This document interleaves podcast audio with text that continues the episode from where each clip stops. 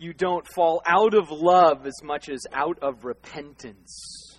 That's a brilliant line. All right, let's go ahead and get right to work with some prayer. Go ahead and join me. Jesus, uh, we come before you today as your church, as your people, uh, as those whom you have purchased. You have redeemed, you have transformed, you're bringing us into your image. And we pray that that would be true in every facet of our life, that it isn't just the spiritual corner of our existence that we call our Christianity, but it invades every part of what we're about. I pray that for the young men and young women in this room that are yet to enter into marriage, that they will already begin to learn what a Christ centered marriage looks like. I pray for those of us in marriage that we will see more and more clearly what it is the gospel leads us to. And so I pray that you guide us. I pray that you love us. I pray that you are tender and sensitive with us. I thank you that you know our weaknesses, you know our sins, you know the, the places that we're just we're just not great. And yet you are bringing us along in those things. And so we love you, praise you, thank you Jesus, and we seek you today in your good and awesome name. Amen. All right. So this morning is essential husbands. Jesus calls husbands to act like him. And I want to tell you that husbandry, to speak on the topic, is no easy thing. You may think that next week's going to be harder when I talk about wives and I'm a dude. No, this one's hard. This one is uniquely hard. And I think for a variety of reasons, it's hard because, again, part of the task is me looking at what God says and then measuring against my own life. And, and what happens inevitably is I go, I am not the husband that you want me to be, God. So how do I get up on a Sunday and then I start talking about what it means to be a godly husband? You know, I'm like, I stink at this when I look and I want to be better. And so I am as much a student as anybody. I don't come this morning and, and I don't say things about marriage or about being husbands or next week about being wives or marriage in general. And I'm not, I'm not trying to say, like, hey, I figured it out and here's what you need to do. If anything, I, I'm saying God has given us the model, and, and I think we just need to pursue that. But that, that makes it hard. I think another thing that makes it hard is the fact that when we look at our overarching culture, the topic of husbandry is not uh, well uh, defined or well received or well respected.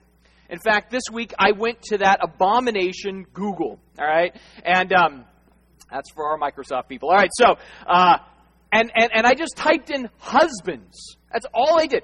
First page, top of the thing, husbands. You want to know the very first thing that came up? Ashley Madison website. And if you're not familiar with this, this is a website where men can go to have an affair. It is a dating service for marrieds. That's the very first thing that came up.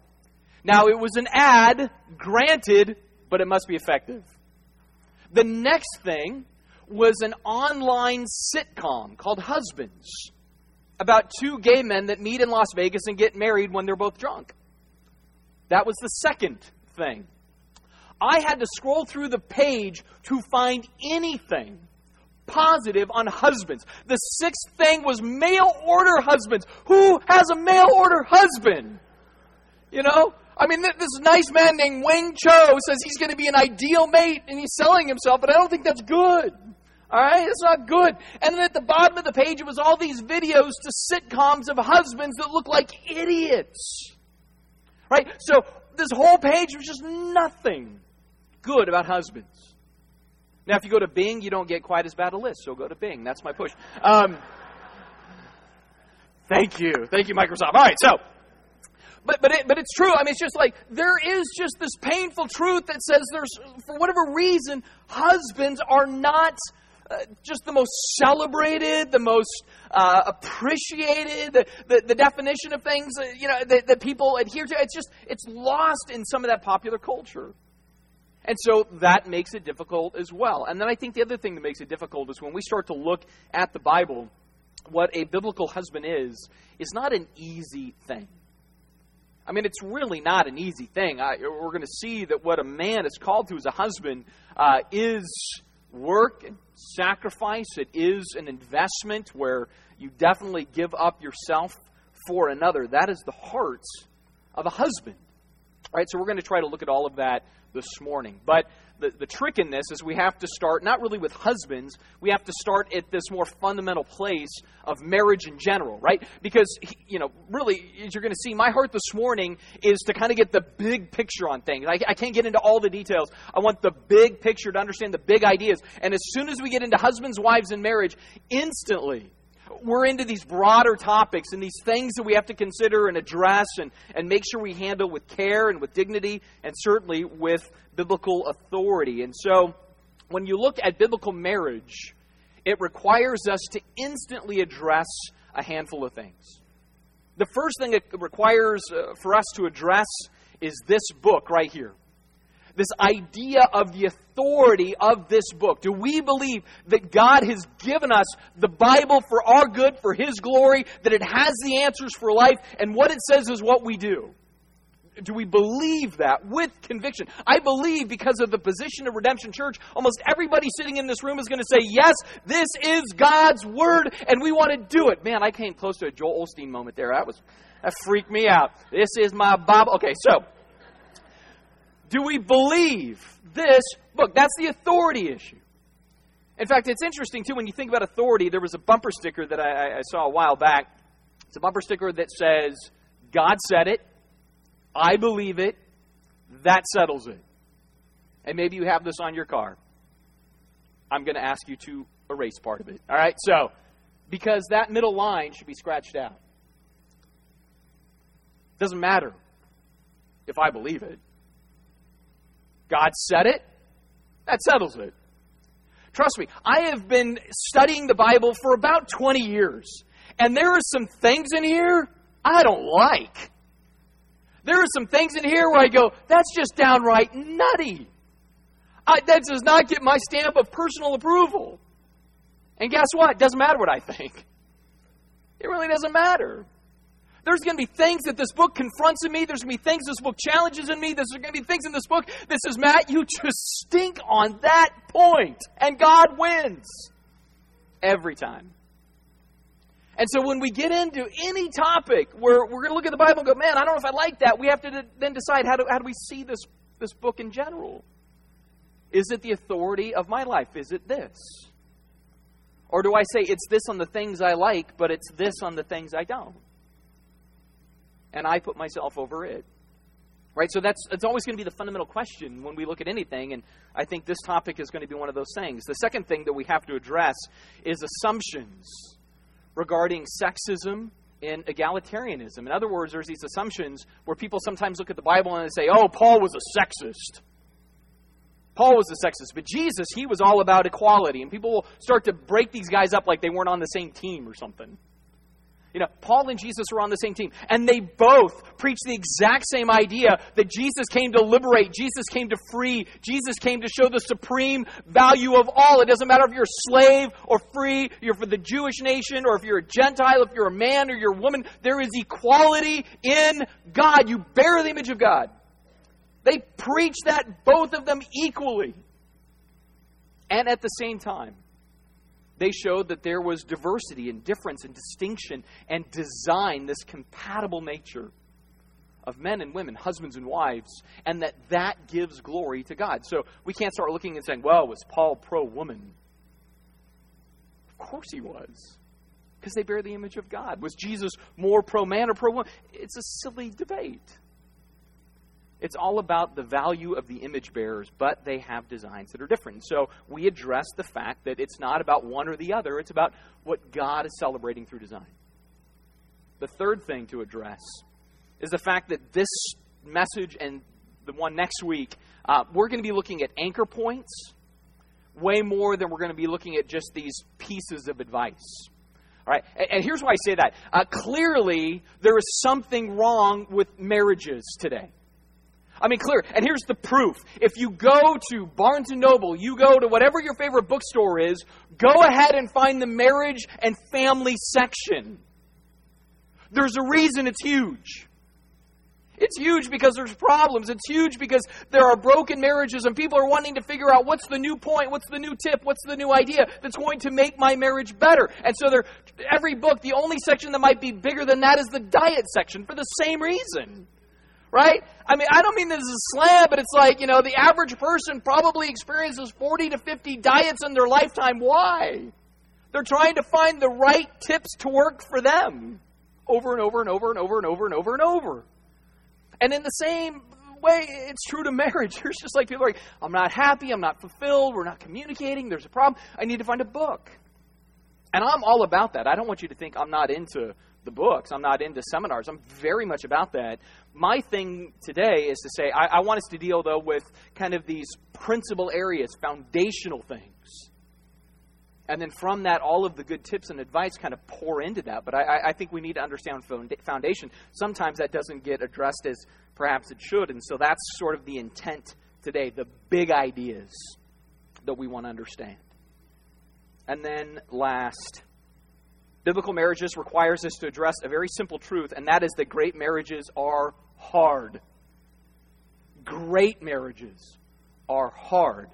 The marriage that you might look at and go, wow, those people are so in love, so committed, so on fire, so sold out for each other. That stuff doesn't just happen.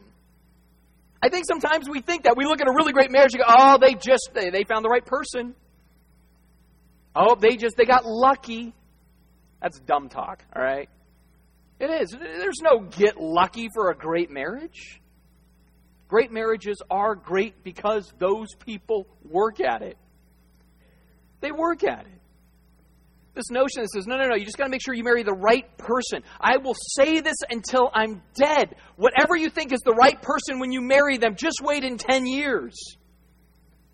And they will change. They will be different. Give them 20 years, give them 50 years. They will very much change. Their personality will change, their interest will change, their hairline will change, their weight will change. You know, it all changes. And, and, and so you have to work at every season.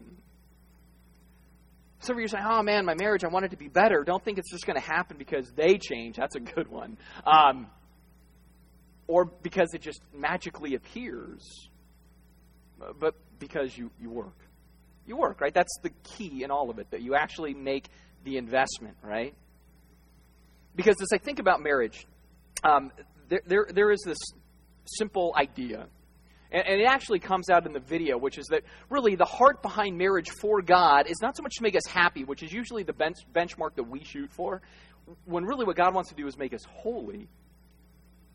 Uh, not just happy, but truly holy. And, and, and, and here's the thing if, if you want to just be happy, just date and then dump them when you're bored. It's true, right? I mean, you can be perpetually happy, you just date 50 people. This is awesome. You're boring. I'm going to a new Disneyland. You know, what I mean, you. Hey, you didn't make any commitments, any vows, any oaths. Date, then dump. You'll be happy. So you get dumped, you'll be sad. Well, you'll find somebody else, and then you dump them, you're happy again. All right? So, right? That would work. But if you truly want to grow in character, if you truly want to be opened up, if you truly want to see who you really are, warts and all, get married. Because marriage will test who you really are. Who you really are. It's amazing how many times I meet couples that are divorced. I meet him, he's really nice. I meet her, she's really nice. Uh, pretty much any divorced couple I meet, I go, they're both really nice. You know why? I don't know them that well. They knew each other really well. That's why they got a divorce, right? So, because it shows your real you. And then in your real you, you have to decide do I want to adjust the real me or do I want to force adjusting the real them? Which is usually what happens. I want them to change. And I want to stay who I am. Now, it's not every case, that's kind of stereotypical, but again, it exposes the real us, it displays our character. One of the things I'll, I'll tell people is if you want to serve Jesus without impediment, stay single. If you want to become like a sacrificial Jesus, get married. Because that's the difference. Getting married will open you up. And so that's the heart of this whole study that we're engaging in, right? Understanding why is marriage hard, understanding what it is Jesus has for marriage, uh, and what it is we're supposed to live out. Now, to get to this, I, th- I, think we have to set it against the backdrop, right? We have to kind of go, okay, why is a good marriage difficult? Why does it take investment and work and effort? Who's to blame? What's the problem? What's the issue? Here's the deal. You want to know who to blame? Nudist vegetarians. All right? The nudist, hippie vegetarians are to blame. They're always to blame. All right? So this is a very simple formula you will never forget. It's the nudist vegetarian hippies that are to blame for why my marriage can be a challenge. All right, how does this start off? Where do we go? It goes into design. If you have a Bible, you can open it up to the book of Genesis, chapter 1. You know Genesis, you're doing your read through, you're in the book of Genesis. Genesis, chapter 1, starting in verse 26, it says, Then God said, right? He said, Let us make man in our image after our likeness.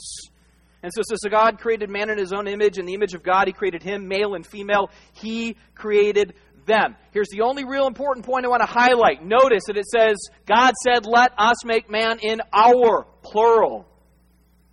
Father, Son, and Spirit set out the task of making men and women in their image and likeness.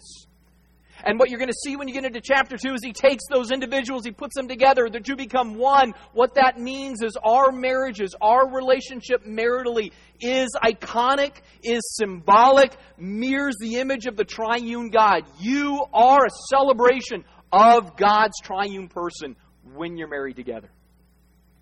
That means your marriage is theology, your marriage is doctrine, your marriage is worship. That's the foundation. So as soon as we start saying, well, marriage is about my happiness, we've lost sight of the fact that marriage is about God's glory. And when God is truly glorified in my marriage, man, I'm going to be tremendously happy. But if God is not glorified in my marriage, and my marriage doesn't try to represent the Godhead, man, I, am not going to be terribly happy. I'm going to be probably kind of bitter and upset and tired and angry and done with this and not fulfilled and all those things.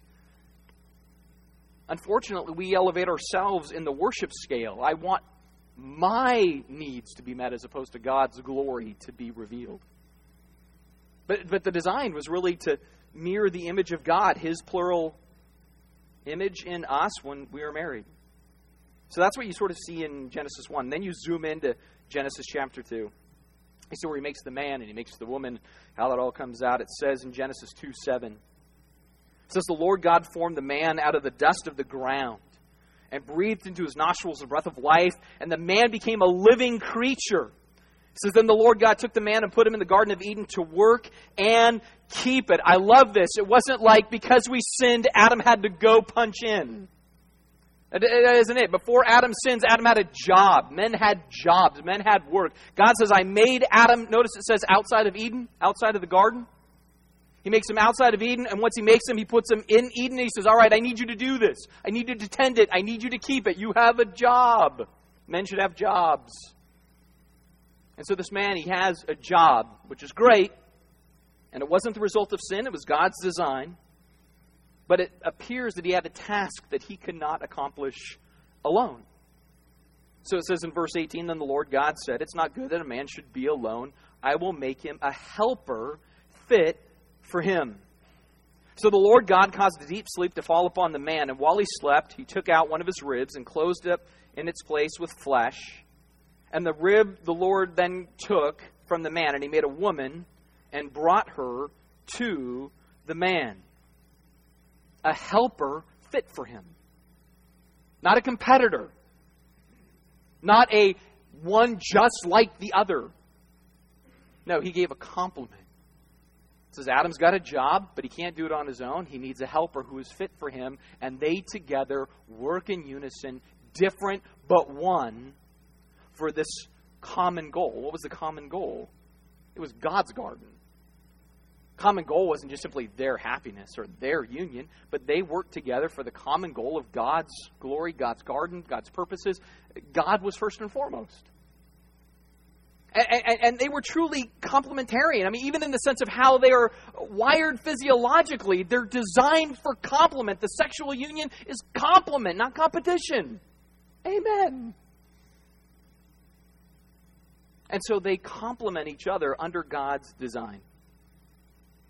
So it says, then the man woke up, which probably has a lot to it. So it says, then the man said, as, as you know, God makes this woman, the man wakes up, the man said, what? Booyah is what he said, but he said it in Hebrew, which means, this is at last bone of my bone and flesh of my flesh. She will be called woman because she was taken out of man. It says, Therefore, a man shall leave his father and mother and hold fast to his wife, and they shall become one flesh. It says, And the man and his wife were both naked, and they were not ashamed. Again, there's that symbol of Trinity an individual, an individual. They come together, they become one. And in that oneness, God also dwells with them. He is the one that brings the oneness together. Jesus talks about this in Matthew chapter 19. It's a mystery that God forges.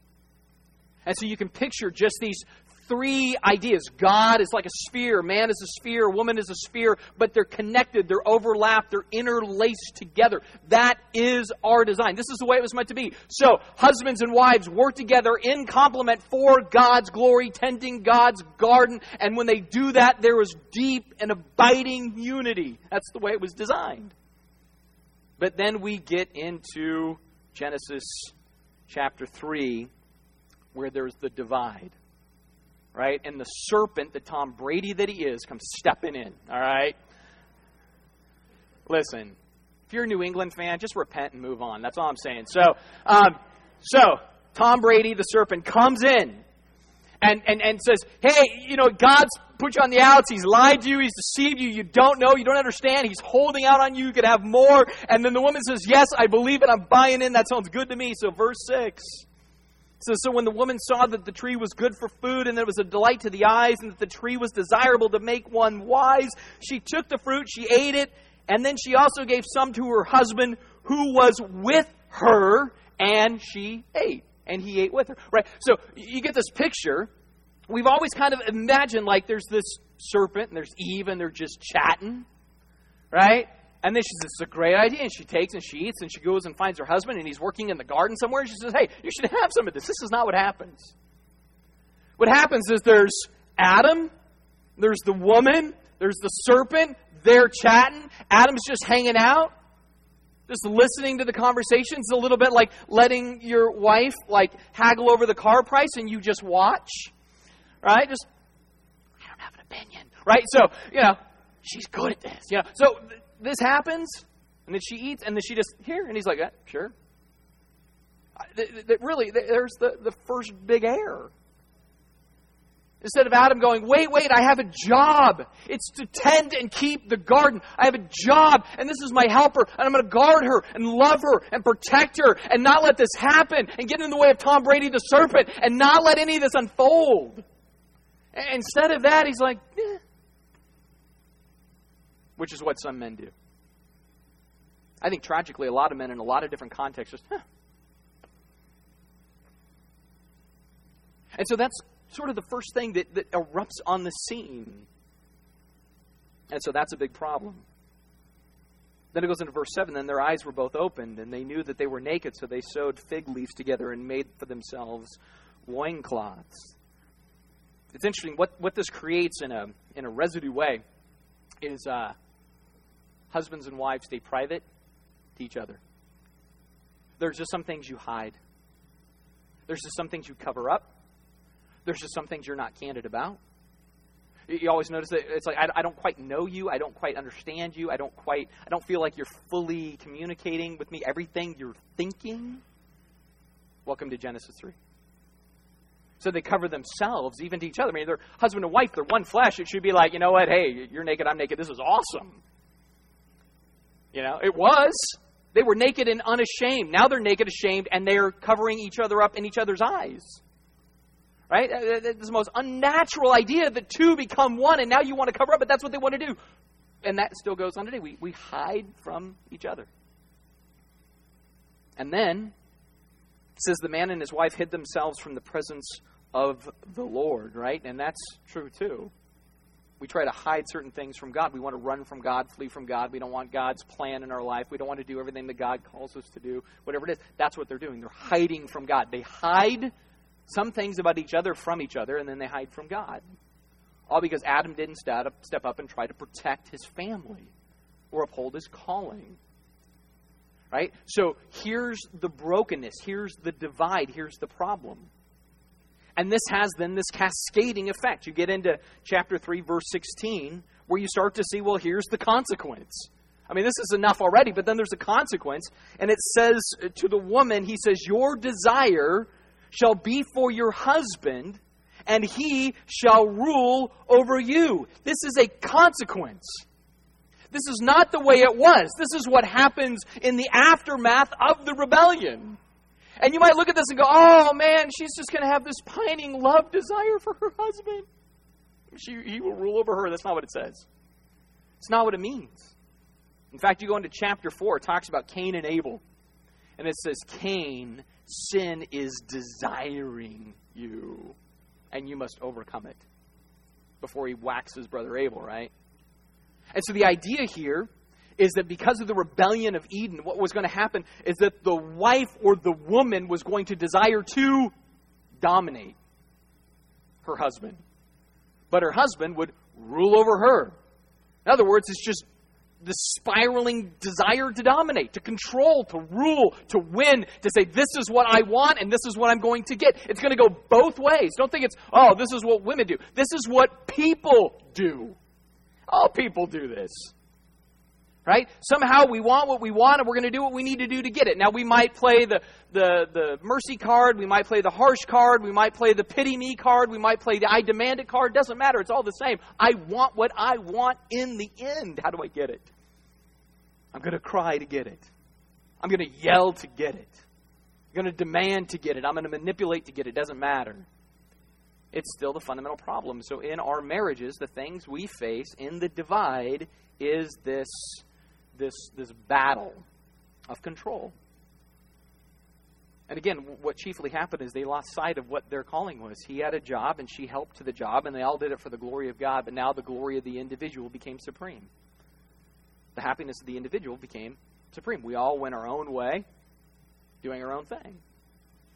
And so, in this, you have this big divide, and then it gets worse in verse 23. It says, Therefore, the Lord God sent him out of the Garden of Eden to work the ground from which it was taken, he drove out the man.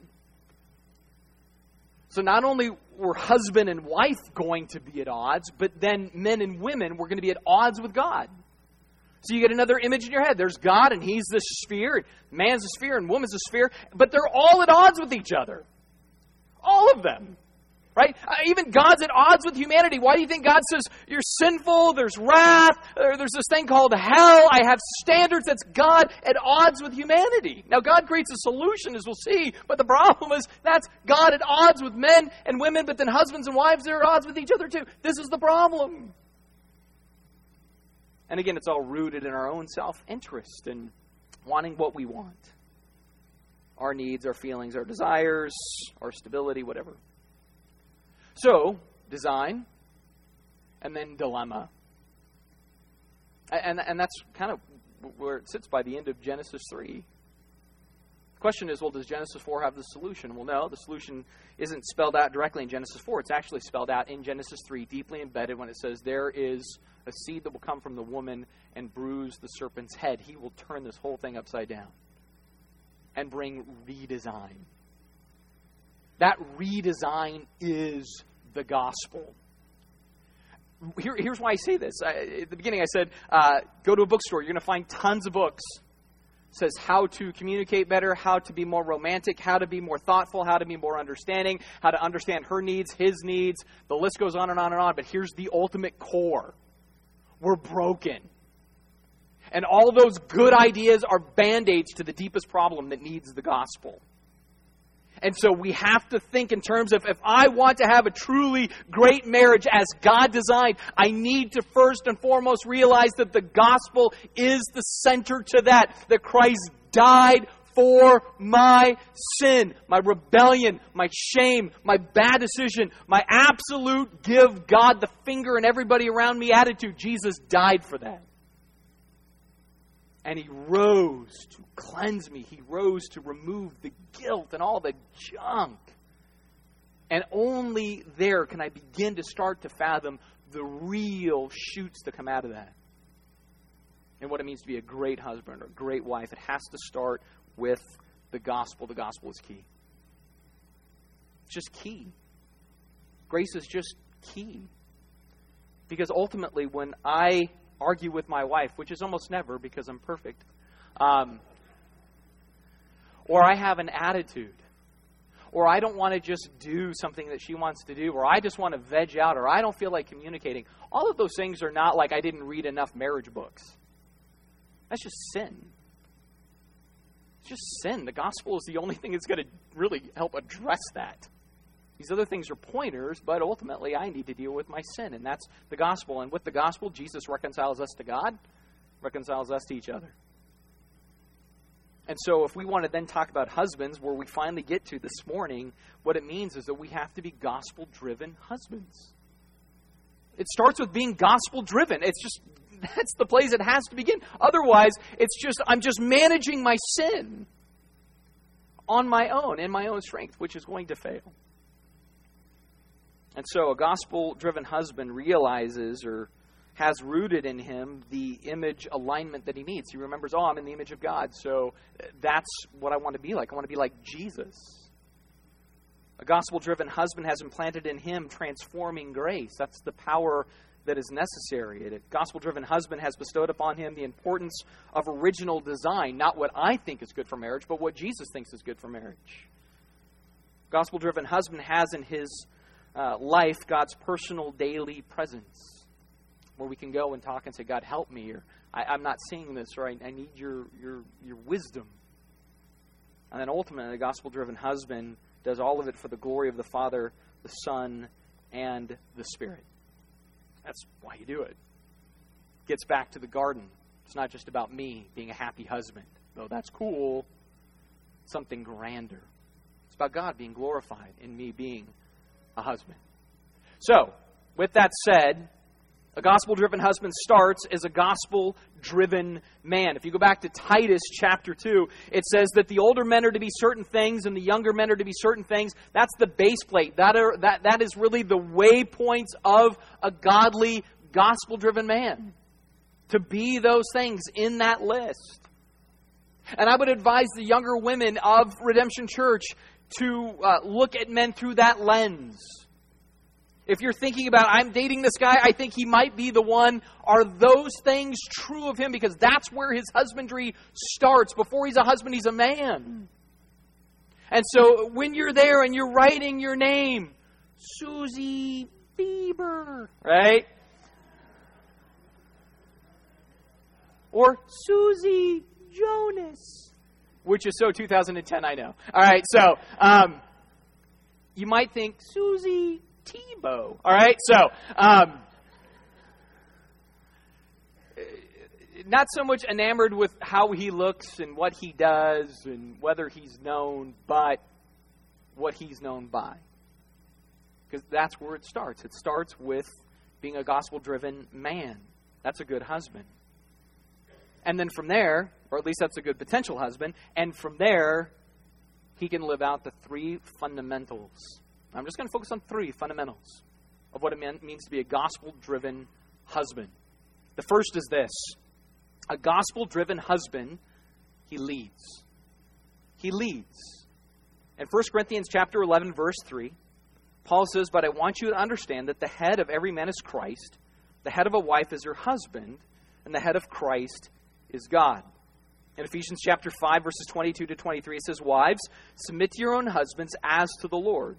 For the husband is the head of the wife, even as Christ is the head of the church, his body, and he himself its Savior. Now, uh, real quick, as Savior says, right? Um, two things.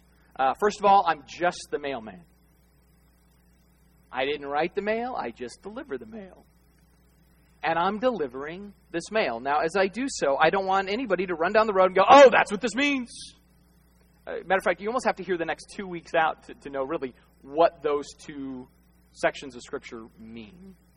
But I want to tell you really quick what they don't necessarily mean and what they don't say. Uh, they don't say the man is better than the woman.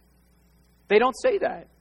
People read this and go, oh, so you're saying men are better than women. Yeah, that's exactly what Paul said right, right there. But I want you to understand that men are better than women. That's not what he said.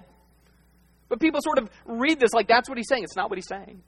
Paul's already affirmed that there is neither male nor female in Christ. He has affirmed equality, but he sees difference. Same with Jesus. He would affirm equality, but see difference.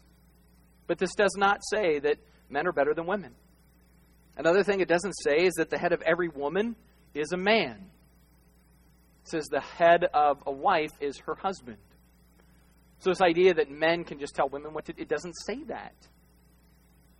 Another thing, while a husband uh, has, has this, this responsibility, and it tells wives to submit to their husbands, it does not tell husbands that they can demand that their wives submit. I want you to catch that. Just because God says, here's what I have for wives, it doesn't by extension say, and so husbands, you can demand that. It doesn't say that, doesn't mean that. Another thing is that when you look in the New Testament and it's going to say submit for wives, it doesn't say wives obey your husbands. It says wives submit to your husbands. It tells children to obey their parents, and that's awesome. All right? But submit doesn't mean obey. So, so when we go down these roads, oh, this is this is just oppression, this is just sexism, this is just chauvinism. No, it's not. It's not that. But another thing we have to acknowledge that is that this doesn't say, well, this is just cultural either. Isn't just saying, well, it's just for them. Look at look at the comparison, right? As Christ is the head of the church, as God is the head of Christ. We wouldn't say, well, that's just cultural. It anchors it very particular in this Trinity matrix. Again, goes back to design. We represent Trinity. The way our marriages play out represents Trinity. This isn't about value. This isn't about worth. This isn't about who's more important than the other. That's like arguing what's more important, the DVR or the TV. Duh. All right? So, they both work together different for a common good. Right? So it's the same idea. And so, husbands, we are called to lead. Now, I think part of the problem with this is because we measure these texts against abuses, right? You have two fundamental abuses. The first is that jackwad, jerk, pushy, just punkish guy that's demanding and abusive. And we go, well, we don't want that. Well, guess what? Neither does Jesus. If you're an abusive guy, stop. It's not what Jesus wants. Not, it's not at all what Jesus has called a man to. That's just selfish, sexist punkishness. Don't. That's wrong. At the same time, there's the other end of the spectrum, right? Which is the wussified, castrated man boy, all right? Truly, right? And, and you know this guy because all of his buddies talk about how he has no pants, all right? Um, he just, he just pushed around and wallflowers guy. And you know what? That's an abuse also. That's an irresponsible leader. And Jesus doesn't want that. Right? Jesus is not looking for that. He's not looking for jerks and he's not looking for wussies. He's looking for those who live like him, who do like him, who think like him, who care like him, who serve like him. That's the idea of what it means for husband to be head. It's serious and it's sacrificial. It's not saying, I get my way, because you're not allowed to say, I get my way. And it's also not saying, well, I'm such a nice guy, I don't ever try to lead. Because that's not, that's not the best way either.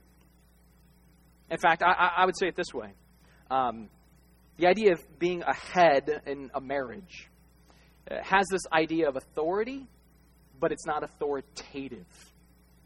It has authority, but it's not authoritative. In other words, you're not supposed to be a bad, mean boss. You're supposed to be like a gunny sergeant. All right? Which you know that you have this responsibility to lead and you know authority is given to you. But your first thought isn't, how do I milk something out of everybody around me? Your first thought is for the good of your crew, for the good of every man that you are trying to get from point A to point B. You want all of them not only to live, you want them to exceed and excel and be amazing in what they do. That is a good head. Think of like a good headmaster or a good head of state or the good head of a committee. Those are not people that say, I get my way. There are people that say, I do what I do so everybody else can succeed. That is a good husband being a good head. So, it's not authoritative, but it has authority. But with authority, you know what it also means? There's accountability, and one day there's judgment. Men, there's accountability, and one day there's judgment because your wife is Jesus' daughter, girl. He's the one she died for. He cares about how you handle her. And so, as a head, you realize that one day Jesus is going to say, All right, h- how did you do with her? Because I, I really love her. And so we take those things seriously. It means leading, but it means leading like him. How does Jesus lead? Jesus leads through loving. Right? So if we're going to be gospel driven husbands who lead, we lead as gospel driven husbands who love. Ephesians chapter 5. He says, Husbands, love your wives as Christ loved the church and gave himself up for her. Your authority is redemptive. My authority is redemptive. In other words, I take the privileges of my headship and I submit them to what the priorities are, which is the good of the one that is my bride. I, mean, it's that simple. I mean, when you, you look at this, I mean, think about uh, of all the things that Jesus uh, did in life that could have been compared to a husband. Husbands teach like Jesus did the parables. Husbands heal like Jesus did the masses. Uh, husbands, uh, you know, keep your wife from religion like Jesus did the masses from the religious people. That's not what it says. It gives the the ultimate equivalent of love. It says, husbands, bleed out. Husbands, sacrifice. Husbands, be slaughtered for your wives, just as Christ was for the church. That's the image. Suddenly, uh, like my wife will say, I just get to submit. You got to die. So when people are, oh man, the submission thing, and this is just more sexism. No, no, it's not, because it requires men to die for their wives. Again, husbands, love your wives as Christ loved the church and gave himself up for her willingly. Willingly. And think about the church that Jesus died for. I mean, it wasn't like the church first wanted Jesus, right? First John 4. We didn't love God, but he first loved us. Jesus died for a church that didn't even love him. And then you think about it, Jesus always gives more love to the church than the church will give to him. And we will always fall down in our faithfulness, but He is always faithful. No matter what we do, what we say, how we act, how belligerent we get, stupid we get, idolatrous we get, He always keeps loving. Husbands, love your wives like that. She's not pleasant, tough, love her. She's not happy, love her. She's difficult, love her. Why? Because Jesus does you right? Because Jesus does you. I mean, that's the idea. In fact, if you look at this and you take it a step further, what you see is that uh, Jesus takes up husbandry more for her good than his own he takes up husband, husbandry for her good more than his own. Verse 26.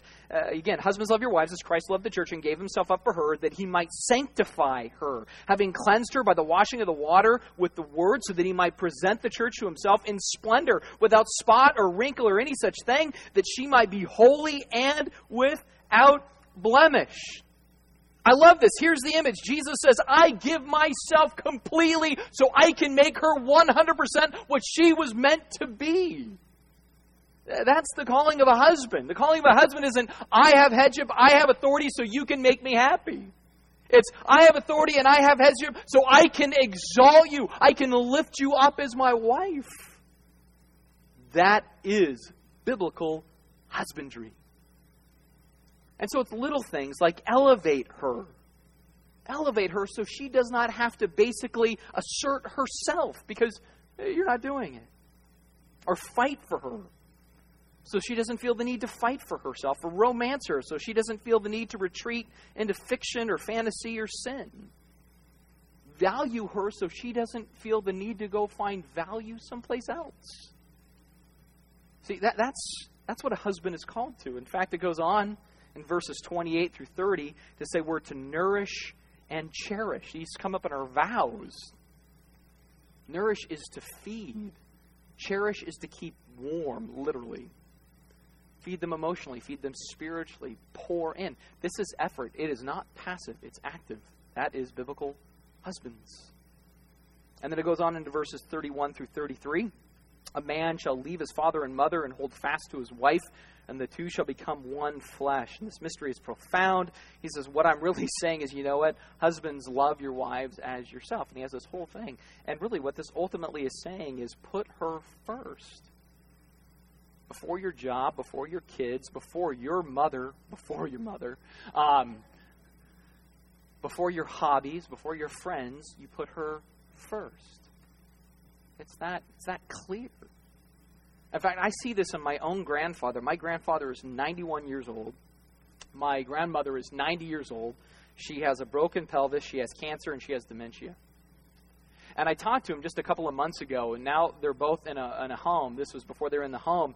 And she fell over one time, and it took, her, took him two hours to get her back into her chair. And we asked him, we're like, why didn't you just call the paramedics? And he's like, well, my job is to take care of her. So he wouldn't even call the paramedics. And then he's got all of these ailments. His knees are completely shot. And this is no exaggeration. I said, Grandpa, how are you getting around the house? He goes, Well, I just go on my knees and push her wheelchair on my knees. And, and, and he's a really quality man. He gets it.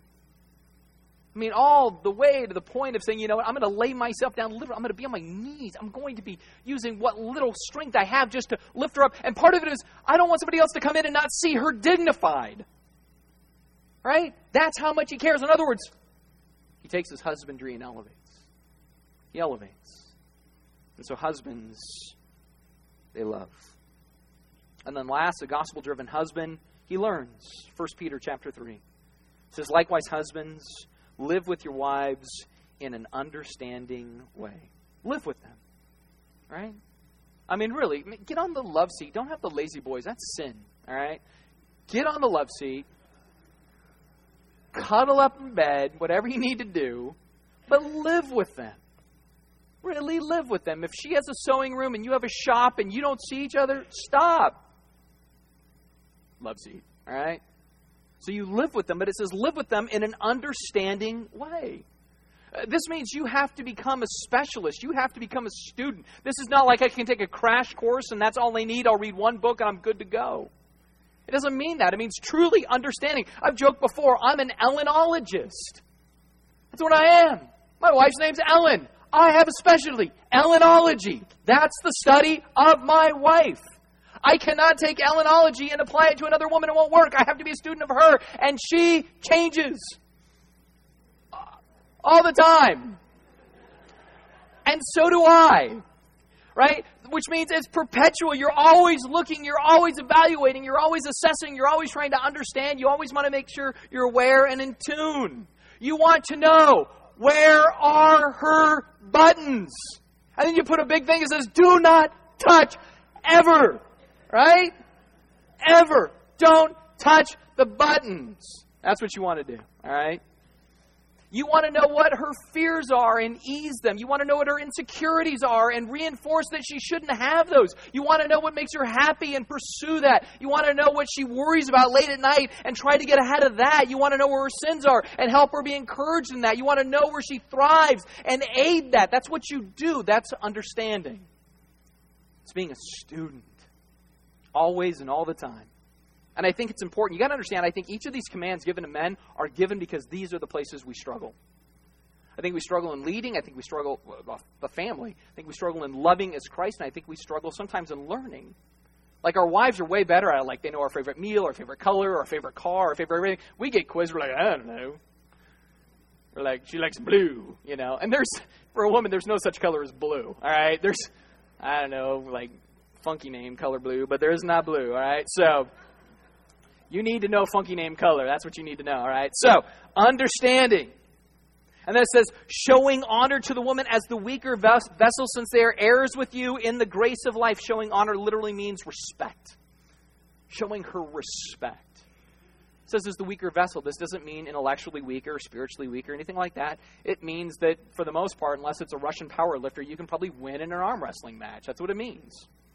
Those Soviets, though, back in the day, they were tough. No dude could win. So, but for the most part, that's what. And so you you dwell with an understanding and respect, and you understand that yeah, you could just throw your weight around, but that's not good. It's not good. You do it different. And then more than that, it says so that your prayers may not be hindered. Marriage is a microchurch. It's a microchurch. And if a pastor is treating a church poorly, God isn't listening to that pastor's prayers. In the same way, husbands, if we're treating our wives poorly, God says, no, no, no, no, no, not listening. Treat her well. Treat her well, and I'm listening. Treat her poorly, I'm not listening. And so it gives us incentive to treat them well. So, men, your being a husband is worship by design after the Father. It is doctrine by declaring the Son Jesus. It is spiritual by depending on the Holy Spirit. It is missional by, by displaying the gospel of grace. So, husbands, love like Jesus. Love like Jesus.